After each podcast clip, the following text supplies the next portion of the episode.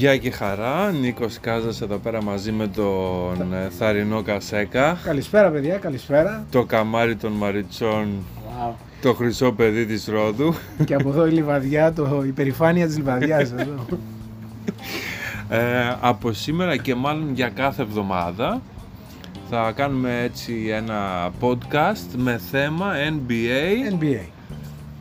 Τα πάντα στο NBA. Τα πάντα για το NBA. Επικαιρότητα κάθε εβδομάδα, αλλά και λίγο πιο γενικότερη ανάλυση. Που μας φέρνει λοιπόν στη σημερινή μας συνέβρεση. Έλα για μας. Για να γνωριστούμε, ας πάμε να δούμε ποιοι φέτος είναι αυτοί οι οποίοι θα βγουν δυνατά για να διεκδικήσουν το πρωτάθλημα. Ωραίο θέμα. Και επειδή είναι αρκετοί αυτοί νομίζω που θεωρούν τον εαυτό τους ότι θα διεκδικήσουν το πρωτάθλημα, κάποιοι από αυτοί είναι παπατζίδες. Οπωσδήποτε. Γι' αυτό λοιπόν, pretenders ή contenders. Φύγαμε. Πάμε στην ανάλυση. Να ξεκινήσουμε με DC.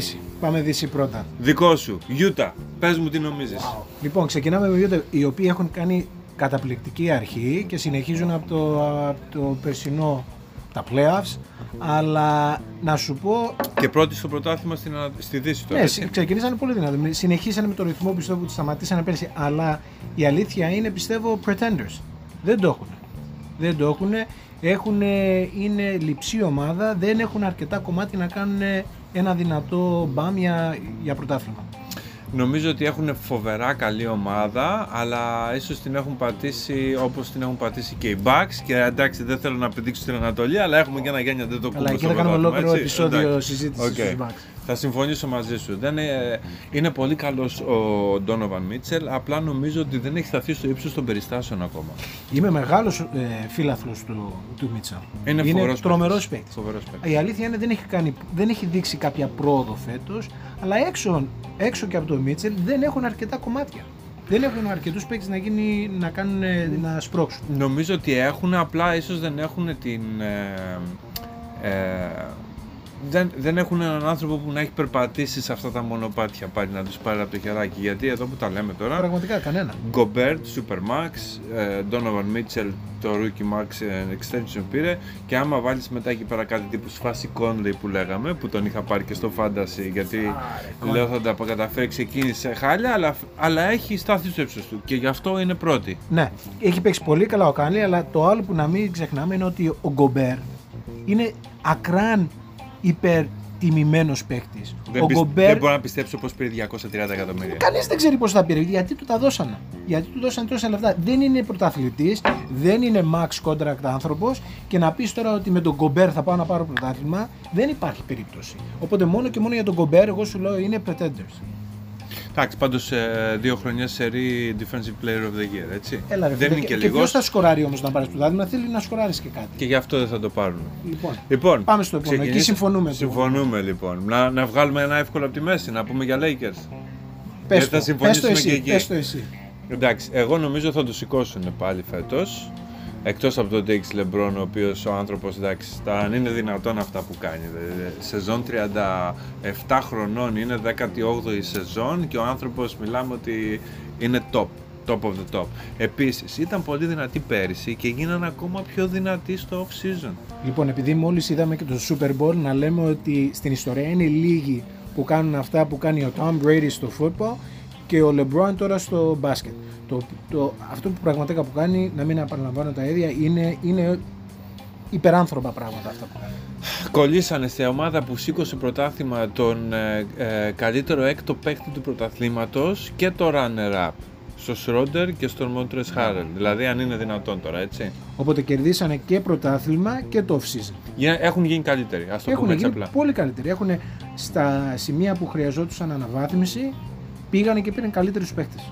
Αδιαμφισβήτητα το φαβορί φέτος, κατά τη γνώμη μου. Συμφωνούμε πάλι. Πάμε, Clippers, pretenders. Wow! Ναι ρε φίλε, γιατί pretenders. Okay. Πες μου εσύ τι έχουν αλλάξει από τα πέρσι. Τι έχουν αλλάξει. Θα σου πω. Φέτος δεν τους παίρνει να πούνε έφταιγε ο άλλος. Τώρα πρέπει να αναλάβουν τις ευθύνες τους. Γιατί ωραία. Ο Ντοκ έφυγε. Ναι. Είπαν ότι αυτός έφυγε, έκανε έτσι αλλιώς τον Ατάλο. Έφυγε ο Ντοκ. Για μένα δεν έφυγε. Λοιπόν, κοίτα, έκανε κάτι μαλακίες. Εντάξει, καλά, όλοι κάνουν. Συγγνώμη λίγο, αλλά είχε κολλήσει με το Montrezl Harrell. The buy. Εκεί είχε κολλήσει λίγο το κεφάλι του. Και αλλά δεν φταίει ο Ντοκ Clippers που τραβάει τρίποντο τώρα ο Paul George και βρίσκει το πλάι του ταμπλό. Δεν σου φταίει ο Doc Rivers εκεί πέρα. Αλλά φέτος κάνει σεζόν ο Paul George, φίλε, ναι. Που δεν ανέβηκε ο Paul George. Αλλά έχουν χάσει οι Montrez. Σαν ομάδα δεν νομίζω να έχουν βελτιωθεί. Έχεις τον Beverly που τρέχει σαν σκυλί. Εντάξει, είναι πολύ στην ένταση. Ο Kawhi είναι Kawhi. Η Μπάκα είναι λίγο upgrade όμως στη θέση του Montrezl Harrell, φίλε. Ίσως. Κακά τα ψέματα. Ίσως. Έχει και την εμπειρία, έχει παίξει σε τελικούς. Μαζί με τον Kawhi. Και μαζί με τον Καβάη και χωρίς τον Καβάη. Ναι, αλλά εννοώ ότι έχουν δέσει καλά σαν παίκτες. Ναι, σίγουρα, γνωρίζονται, έχει πιάσει αυτό το recipe και στο παρελθόν. Επίσης, έχει πάει σε τελικούς Ανατολής, σε τελικούς Δύσης και σε τελικούς NBA. Όχι, τελικούς NBA, το έχει σηκώσει κιόλας. Το σήκωσε. Καλά. Είναι λίγο αναβάθμιση. Εγώ θα πω ότι είναι καλός παίκτης και ξύπνησε λίγο και ο Paul George, να τα λέμε κι αυτά. Ναι, ξύπνησε ο Paul George, το θέμα είναι θα το κρατήσει όλη τη σεζόν. Και στα playoffs τι θα κάνει. Αυτό που έκανε πέρυσι, δηλαδή μου άνοιξε τα μάτια. Δεν νομίζω ο Paul George να έχει αυτό που απαιτεί το πρωτάθλημα, να σηκώσει πρωτάθλημα. Έχει το πρόβλημα ότι εκεί πέρα που η μπάλα είναι βαριά δεν μπορεί να τη σηκώσει. Και αυτό τουλάχιστον έχει το Kawhi δίπλα του. Αλλά γι' αυτό το λόγο εγώ νομίζω Clippers pretenders. Λοιπόν, εντάξει, έχω μια μικρή αμφιβολία. Νομίζω ότι θα είναι δυνατή, αλλά δέχομαι τα επιχειρήματα. Πάμε, ποιοι άλλοι είναι πάμε παρακάτω. Άντε, πας και προλάβουμε και φτάσουμε και στη Δύση. Έχουμε πάει στη Δύση. Στην Ανατολή. Έχουμε κόλλει στη Δύση. Denver. Contenders. Oh, wow. Μπορώ να το δω και για contender, μπορώ να το δω και για pretender. Θα σου πω λίγο που κολλάω.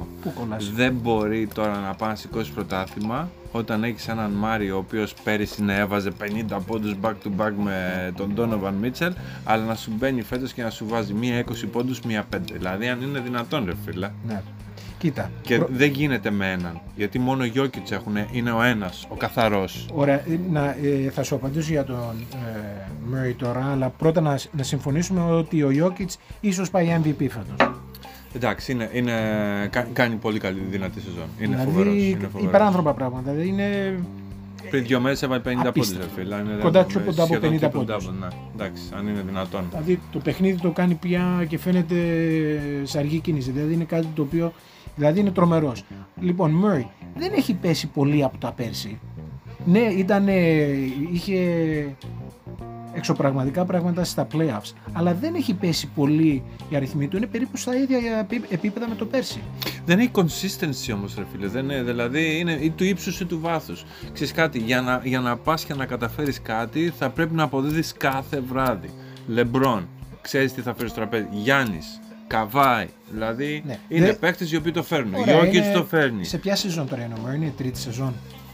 Όχι, νομίζω τέταρτη σίγουρα. Τέταρτη, οπωσδήποτε δεν είναι στα επίπεδα του αυτού του first class players LeBron, Kawhi και Γιάννη. Και ο Γιόκιτς δεν έχει όμως 15 χρόνια στο NBA, έτσι. Καλά, οπωσδήποτε. Απλά να συμφωνούμε ότι ο Murray δεν είναι σε αυτό το επίπεδο ακόμα τουλάχιστον. Όχι, δεν είναι. Αλλά... Και γι' αυτό νομίζω ότι δύσκολα. Και σίγουρα καταλαβαίνω ότι λες και contenders και pretenders μπορείς να υποστηρίξεις τα επιχείρηματα. Εάν ο Murray σταθεροποιηθεί στο δεύτερο μισό αυτή της σεζόν και μπει στα playoffs και ανταπεξέλθει πάλι όπως έκανε και πέρσι, εγώ νομίζω ότι αυτή η ομάδα έχει κάποιες πιθανότητες να ανταγωνιστεί έστω και για τη Δύση, στον τελικό της Δύσης. Σίγουρα και εκεί που φτάσανε πέρσι δεν φτάσανε τυχαία.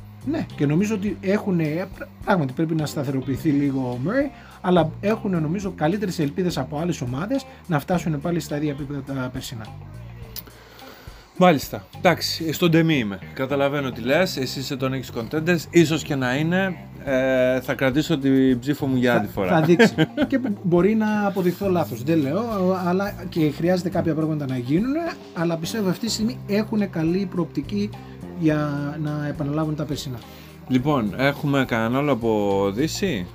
Θες μήπως να πούμε τίποτα για τίποτα Portland, τίποτα... Δεν νομίζω, εντάξει, δεν νομίζω πολύ να έχουν καημένοι και αυτοί πολλούς τραυματισμούς, αλλά και να γυρίσει ολόκληρη η ομάδα γεμάτη, δεν νομίζω να μπει συζήτηση. Δεν έχουν ούτε Νούρκιτς ούτε Μακόλουμ τώρα, δηλαδή ποιος ο λόγος να το συζητάμε. Έτσι. Έχουν και τον Καρμέλο Άντωνη να πούμε εκεί πέρα που δεν ξέρω αν κάνει καλά τι κάνει. Καλό ή κακό στην ομάδα. Ταξιδεύουμε στην Ανατολή λοιπόν. Τέλος πάντων, φύγαμε, πάμε. Ξεκινάμε με... Θα πιάσουμε το Γιάννη πρώτα ή τελευταία, είπαμε, για να ξέρω. Επεισόδιο θα πούμε για το Γιάννη, θα πούμε ολόκληρο επεισόδιο μετά. Αλλά πιάσε τώρα λίγο να πούμε έτσι λοιπόν, από μιας αρχής. Και ξέρω να πούμε... Πάμε με την πρώτη ομάδα. Πάμε λοιπόν με την πρώτη ομάδα, γυρίζουμε στους Bucks μετά. Πάμε με Φιλαδέλφια. Είναι λοιπόν στην κορυφή της Ανατολής. Νομίζω παίζουν καλύτερα από ό,τι έχουν παίξει ποτέ. Τους έδωσε καινούργιο αέρα ο Doc Rivers. Ο Embiid έχει πάρει τηλέφωνα και στοιχεία από κόσμο πέρυσι που τον κράζανε να πούμε και έχει βγει να αποδείξει πράγματα. Κάνει MVP season να πούμε. Νομίζω ότι είναι contender καθαρά. Από την Ανατολή δηλαδή είναι η πιο δυνατή ομάδα με διαφορά. Και να σου πω, όχι μόνο στην Ανατολή είναι contenders, πιστεύω ότι είναι ίσως η ισχυρότερη ομάδα που να αντιμετωπίσουν οι Lakers για να σηκώσουν πάλι το πρωτάθλημα. Πιστεύω η Φιλαδέλφια είναι ίσως από τις μοναδικές ομάδες. Έχουν και καλό match-up. Έχουν καλό match-up. Γι' αυτό. Ναι. Οπότε και σαν ομάδα αλλά και στα match-up πιστεύω ότι είναι η μοναδική ομάδα που έχουν αυτή τη στιγμή τουλάχιστον προοπτική να σταματήσουν τους Lakers. Έχουν άμυνα. Πραγματικά. Έχουν άμυνα. Έχουν κορμιά. Έχουν shooters.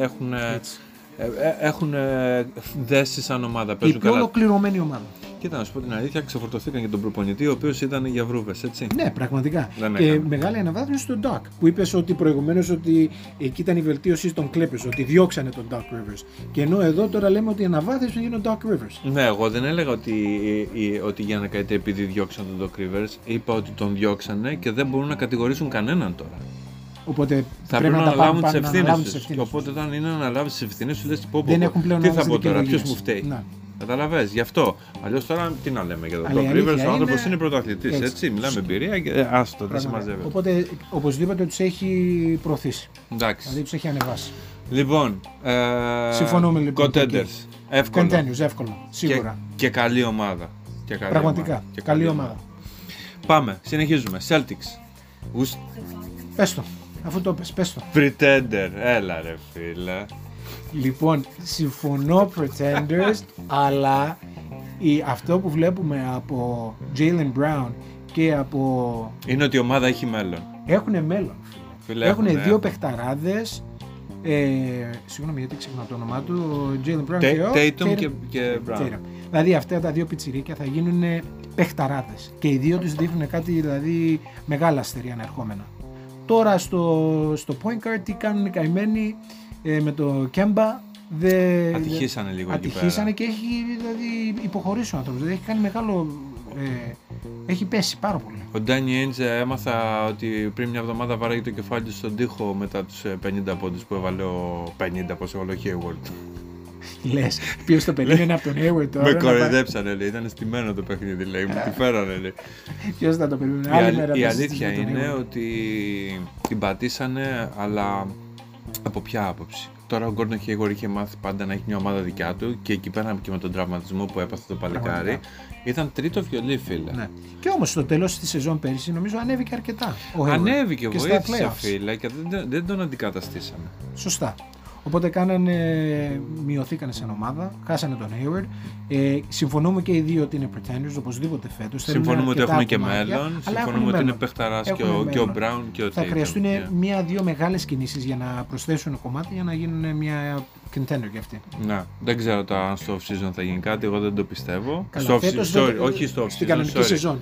Δεν νομίζω ούτε εγώ. Πριν το trade deadline εννοώ. Και συμφωνούμε και εκεί, διότι οι άλλες ομάδες πιστεύω είναι πιο κοντά και θα δώσουν πολλά περισσότερα σε παίχτες που διατίθονται. Αυτή η χρονιά τους ήταν πέρυσι. Πραγματικά. Γιατί εντάξει το Μαϊάμι έφτασε στον τελικό, δεν ξέρω πώς έφτασε. Τέλος πάντων ήταν καλή. Θα μπορούσαν να πάνε στον τελικό. Οι Bucks δεν μπορούσαν να ανταποκριθούν. Πέρυσι ήταν η χρονιά τους. Πέρυσι ήταν η χρονιά τους. Τώρα φέτος και με τους Nets έτσι όπως είναι με full ομάδα που θα είναι και η επόμενη μας. Λοιπόν, μπράβο. Λοιπόν, ομάδα να δώσω έτσι λίγο πάσα για το επόμενο. Συμφωνούμε στους Celtics, πάμε στους Nets αφού τους ανέφερες. Ακούω. Φίλε, εδώ δυσκολεύομαι, είμαι αναποφάσιστος ακόμα. Θυμάμαι προχτές που με ρώτησες, σου είπα, και με ρώτησες πρώτα για τους Nets και σου είπα αναποφάσιστος. Πρέπει να δούμε αν θα δέσει αυτή η ομάδα. Όταν κάνα την ανταλλαγή να πάρουν τον Harden, δεν περίμεναν να μπορούν να παίξουν και τρεις παίκτες στο ταυτόχρονα. Το έχουν καταφέρει καλά όμως. Μία ο ένας, μία ο άλλος. Έχω μείνει έκπληκτος. Δεν το περίμενα να παίξουν τόσο καλά. Παραμένουν πολλά κενά στην ομάδα, αλλά παίζουν καλύτερα από ό,τι θα περίμενα. Λοιπόν, εγώ νομίζω ότι η ομάδα αυτή είναι contender, one piece away που λένε και εδώ στο Αμέρικα. Δηλαδή, έχουν καταφέρει αυτοί οι τρεις να παίξουν μαζί από ό,τι βλέπω. Μία ο ένας, μία ο άλλος, ναι. Ξέρεις, και βάζουν και όλοι πόντους, assist, αυτά. Τώρα μιλάμε, ο Harden είναι... Προηγείται στις assist όλο το NBA ο Harden. Με 11 assist κατά μέσο όρο, δηλαδή αν είναι δυνατόν. Και δεν έχει πέσει τώρα που με τσιμπήσει. Όχι, δεν έχει πέσει, ίσα-ίσα. Εκεί με την κοιλιά. Τρίποντο. Με το γύρο στο χέρι. Με ένα γύρο, μια πυρίτσα και μια μπάλα. Το πρόβλημα όμως είναι ότι δεν παίζει κανένας άμυνα. Και δεν νομίζω κανείς να έχει όρεξη άμυνα. Γι' αυτό σου λέω ότι ένα κομμάτι του λείπει.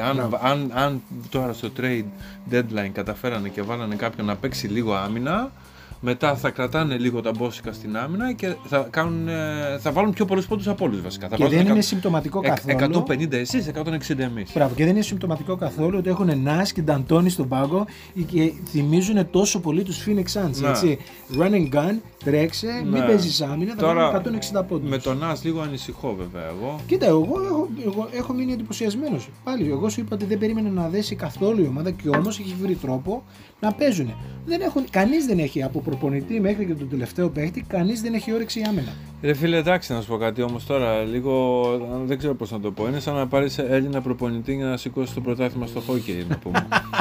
Τι σχέση ο Καναδάς με NBA. Γιατί πήραμε και πρωτάθλημα πέρσι, πρόπερσι να πούμε. Λοιπόν, πέρα από την πλάκα, είναι παιχταράς ο άνθρωπος και νομίζω ότι τον σέβονται. Και αυτό σημαίνει ότι τον ακούνε. Το σέβονται, αλλά πάλι λέω. Γιατί το πρόβλημα... είναι διαχείριση προσωπικότητας τώρα σε αυτό το επίπεδο. Σωστά, αλλά ούτε και αυτός δεν θέλει να παίξουν άμυνα. Ποτέ δεν έπαιξε τη ζωή του να άμυνα. Οπότε δεν ξέρω. Οπότε πάμε να βάλουμε όσα μπορούμε και θα βάλουμε και πολλά. Αλλά είπες ένα σωστό νωρίτερα ότι χρειάζονται ακόμα ένα κομμάτι. Χρειάζονται ένα κομμάτι και πιστεύω ότι θα τα δώσουν να κάνουν ένα σπρώξιμο. Ξέρουν ότι στην Ανατολή έχουν καλές πιθανότητες να πάνε στον τελικό Ανατολής. Οπότε ένα κομμάτι πάμε να το πάρουμε. Τι θέλετε ρε παιδιά, πίξ, παίχτες, αλλά οπωσδήποτε στο 5 θέλουν παίχτη. Προχτές τους δουλεύαμε με τους Ράπτορς. Διώξανε και... τον Άλεν να πούμε εκεί πέρα και δεν μπορεί να σταθεί τώρα ο... Δεν είναι εκεί που ήταν φίλε, τώρα μην τελειώσουμε. Πραγματικά, παίζανε με τους Ράπτορς προχτές και δεν έπαιξε στο 4ο Ντιάντρε Τζόραν. Και δεν έπαιξε και ο Ντουράντ. Δηλαδή ποιον είχαν εκεί πέρα, δεν είχαν πεντάδα να παίξουν. Καλά, τώρα με τους Ράπτορς ο Ντουράντ δεν έπαιξε γιατί τα έχουν κάνει λίγο μαντάρα αυτό με το COVID. Αλλά λέω έξω ο Ντουράντ, αλλά δεν είχαν μια πεντάδα να βάλουν. Χωρίς τον Ντουράντ δεν έπαιξε ο Ντιάντρε Τζόραν. Αμυντικά ήταν liability. Όταν κλείνεις τα τελευταία 2 λεπτά να πούμε με Jeff Green στη βασική πεντάδα, κάποιο πρόβλημα υπάρχει. Κάτι δεν πάει καλά. Οπότε εσύ τι είπες όμως. Pretender contender, δεν μου έβγαλες εσύ. Ένα κομμάτι μακριά για contender. Τώρα είναι λίγο pretender. Να. Και είναι κρίμα. Λοιπόν, είναι νωρίς και πιστεύω θα γυρίσουμε κάποια στιγμή, θα δούμε κάποια ανταλλαγή. Πάντως, θα πάρουν κάποιο κομμάτι. Εγώ, κοίταξα να δεις, αδιαμφισβήτητα ο Harden είναι παιχτούρα, έτσι. Και οι τρεις τους, ποιος θα πει στον Durant. Εντάξει, ναι, ο Durant τώρα δεν το συζητάμε καν. Και ο Irving και είναι, αλλά για το Harden επειδή έχουμε ακούσει πολλά, νομίζω ότι έχει κάποια προβλήματα. Του στείλω ότι δεν μπορεί να φταίνε πάντα οι άλλοι, ρε μεγάλε. Πραγματικά, ψυχολογικά. Εντάξει, είναι... κάποια στιγμή πρέπει και εσύ να φταίς κάπου. Τέλος πάντων. Το είχαμε πει προχτές, εγώ το θεωρώ loser τον Harden. Το θεωρώ loser, παρόλο που είναι παιχταράς ακόμα και με 20 κιλά παραπάνω που γύρισε φέτος, αλλά δεν νομίζω να έχει σωστή ψυχολογία. Αλλά είναι παιχταράς. Σκόρερ αυτόματος, δηλαδή 30 αυτόματη. Απλά νομίζω ότι σε κάποια φάση πρέπει να αναλάβει και αυτός κάποιες ευθύνες. Δηλαδή δεν μπορεί να φταίνε πάντα. Δηλαδή έφταιγε ο Westbrook, έφταιγε ο Heyward πιο παλιά, έφταιγε ο Chris Paul, όλοι φταίγανε. Και πιστεύω ότι επειδή φέτος είναι η πρώτη φορά που δεν είναι ο καλύτερος παίκτης στην ομάδα, άσε το. Oklahoma City πριν από 10 χρόνια. Φέτος, επειδή είναι πρώτη φορά που δεν είναι ο πρώτος καλύτερος παίχτης, δεν μπορεί να κάνει και τις βλακίες που έχει κάνει στις προηγούμενες ομάδες, στο Houston βασικά. Βασικά και ο Durant και ο Irving έχουν σηκώσει την κούπα, το φοράνε το δαχτυλιδάκι τους, οπότε ό,τι και να λέει αυτός τώρα του Μπεκί. Θέλει να πάρει ένα πρωτάθλημα αυτός. Εκεί έχει σκάσει και γι' αυτό πήγε εκεί πέρα. Οπότε θα κάνει λίγο του Μπεκί. Οπότε λέμε ότι είναι νωρίς για τους Brooklyn. Θέλουμε να τους δούμε λίγο ακόμα. Θέλουμε να τους δούμε, αλλά συμφωνούμε ότι χρειάζεται και κάποιο κομμάτι παραπάνω για να ολοκληρωθεί η πεντάδα. Πάντως, αυτό που έχω να πω εγώ είναι επειδή έχω δει μερικά παιχνίδια τους φέτος, είναι ότι τους βλέπεις ευχάριστα.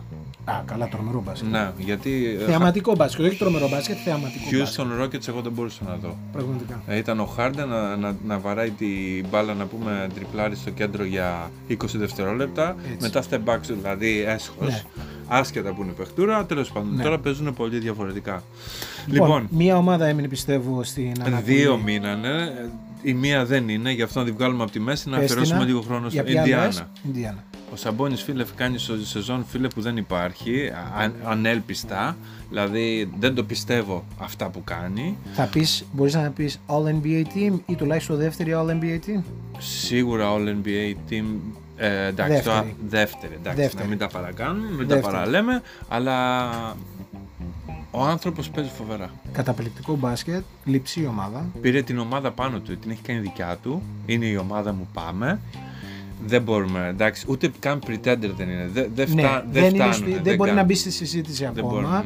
Και επειδή τον έχω και το Σαμπόνι στο φάνταση λίγη, με τρομερός φιλαδέλφο μου, επειδή είναι κάτι 40 και 50 κάθε μέρα. Δύσκολος αντίπαλος για τα playoff. Όποιος πέσει μαζί τους δεν το θέλει. Δεν θα τους περάσει εύκολα. Μάλκο Μπρόγκτον καλός. Ναι, εγώ δεν περίμενα φέτος να παίξει ο Μπρόγκτον. Πέρσι έσβησε, αλλά φέτος έχει ανεβεί πολύ δυνατά ο Μπρόγκτον.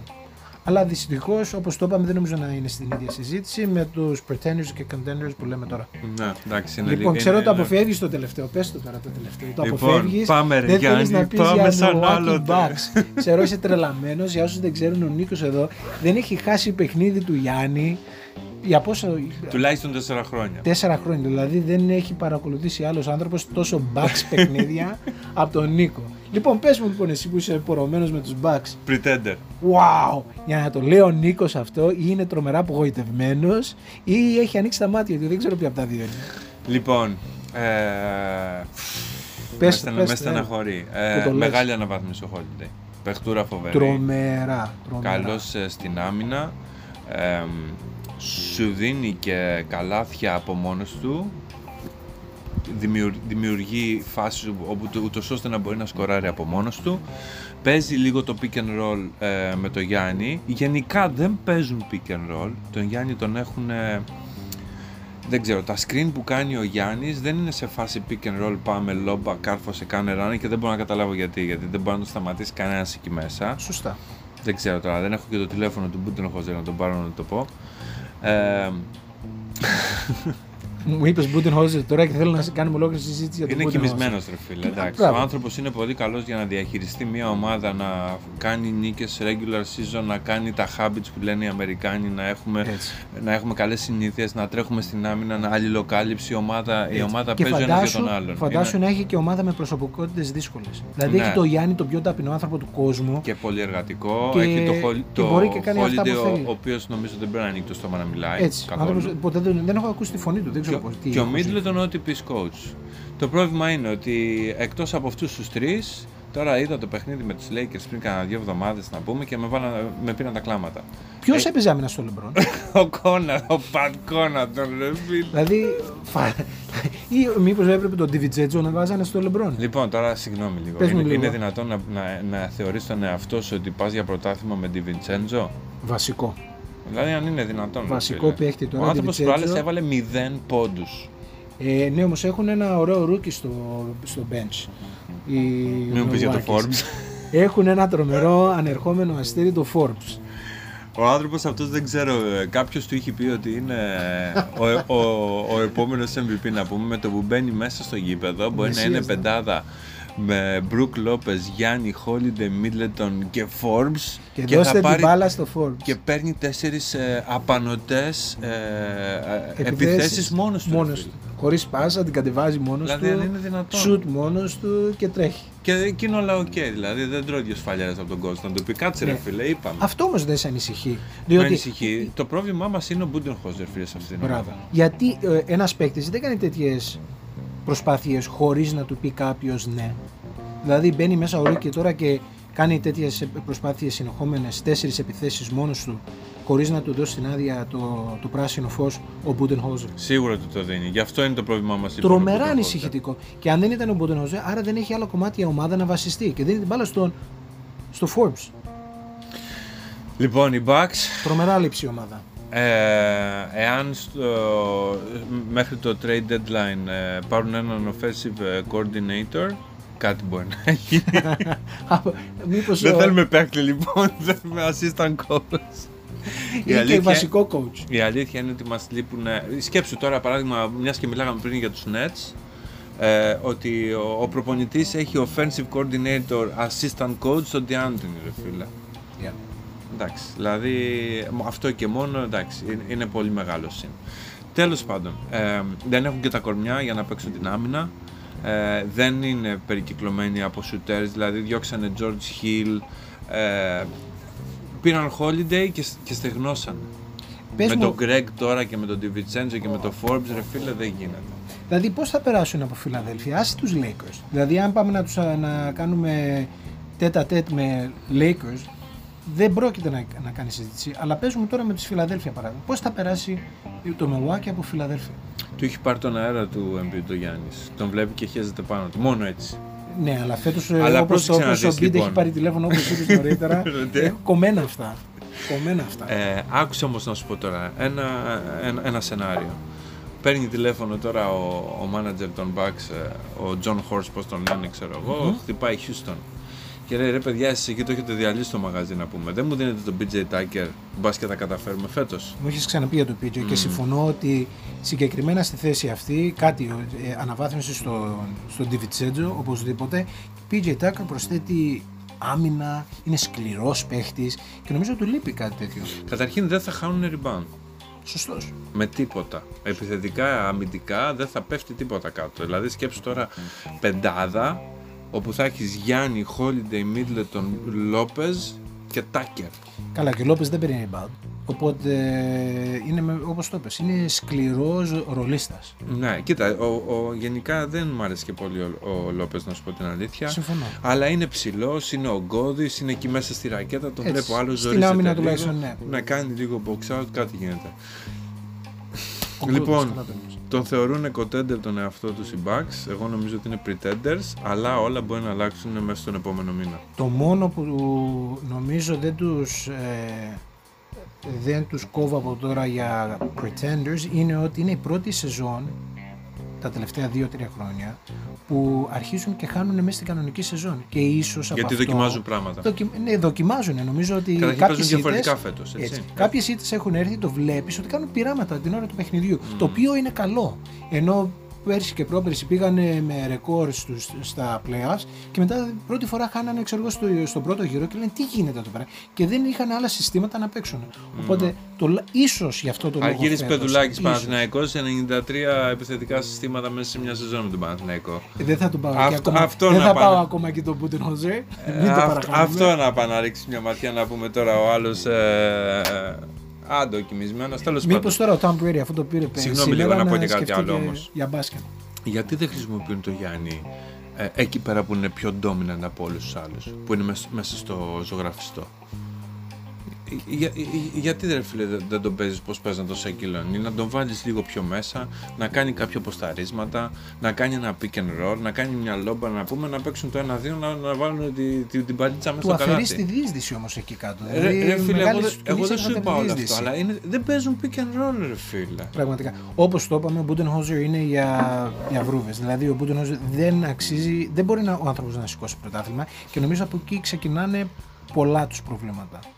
Τουλάχιστον φέτος φαίνεται ότι δοκιμάζουν κάποια πράγματα, καινούρια συστήματα και ίσως εκεί να μάθουν κάποια πράγματα. Είναι διατεθειμένος να αλλάξει τη φάση του, που το βλέπω πολύ θετικό. Δεν έχει τη δυνατότητα όπως ο Νίκ Νέρς του Τορόντο να κάνει πράγματα φάση στο λεπτό. Στη σκακέρα να πούμε. Πρέπει να το έχει μελετήσει. Προμελετημένο. Δηλαδή. Αργεί λίγο να πάρει τις αποφάσεις.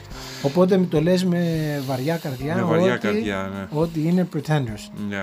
Και ο Γιάννης, φίλε, δεν ξέρω τι έχει πάθει με βολές και με τρίποντο, αλλά βλέπω ότι δεν είναι. Κόμπλεξ, του έχει βγει κόμπλεξ. Δεν είναι smooth το shoot. Δηλαδή το κάνεις. Πώς κάνει ο Ντουράντ το shoot και λες πάει μέσα. Σίγουρα. Και όταν δεν μπαίνει, λες πώς και δεν μπει. Το ίδιο λες. Με τον Γιάννη λες πω δεν θα μπει και μπαίνει. Wow, μπήκε ένα shoot.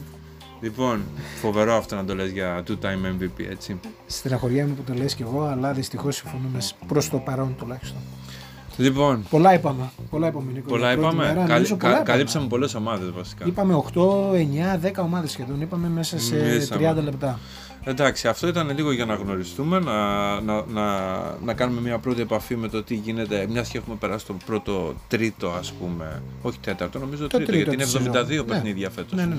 Μέσα στα 25 παιχνίδια περίπου. Ακριβώς, κοντά το τρίτο της σεζόν. Το 1 τρίτο τη σεζόν. Οπότε έχουμε πάρει μια κεντρική ιδέα. Λοιπόν, από εβδομάδα ξανά θα έχουμε πάλι άλλα θέματα. Έχουμε αρχίσει να συζητάμε για πρόωρα βραβεία, MVP και τα σχετικά. Να δούμε, έτσι, τι γίνεται σε αυτόν τον αγώνα. Ποιοι είναι πιο μπροστά, πιο πίσω. Και ενδεχομένως να μιλήσουμε και με την επικαιρότητα της εβδομάδας. Και πιστεύω ότι να βρούμε και κάποιους καλεσμένους, να συζητήσουμε και άλλα θέματα. Νομίζω έχουμε πολλά μπροστά μας να πούμε. Σίγουρα. Εγώ έχω και τον πρώτο καλεσμένο έτοιμο. Για πες, ποιον έχεις υπόψη σου? Άλλο καμάρι από τα Μαριτσά να πούμε. Φώτης Κασέκας. Wow, φίλε, θα πρέπει να το καλέσουμε το Φώτη. Εννοείται. Είναι πολύ μπλεγμένος άνθρωπος, πολλά ξέρει, πολλά θα μας μάθει όλους. Λοιπόν, κάτσε να οργανωθούμε εδώ πέρα να πούμε και όλα θα γίνουν. Ωραία. Λοιπόν, Νίκο, χάρηκα πολύ για τη συζήτηση σήμερα. Και εγώ ήταν πολύ επικοδομητική, μπορώ να πω. Και γενικώς δείχνεις ότι ξέρεις κάποια βασικά πράγματα, πολλά κενά βέβαια και εσύ, σαν τους Clippers και σαν τον Brooklyn, αλλά πιστεύω ότι έχεις. Θα κάνω μια μεταγραφή καλή τώρα στο trade deadline και θα έρθω καλύτερα. Πάμε, λοιπόν.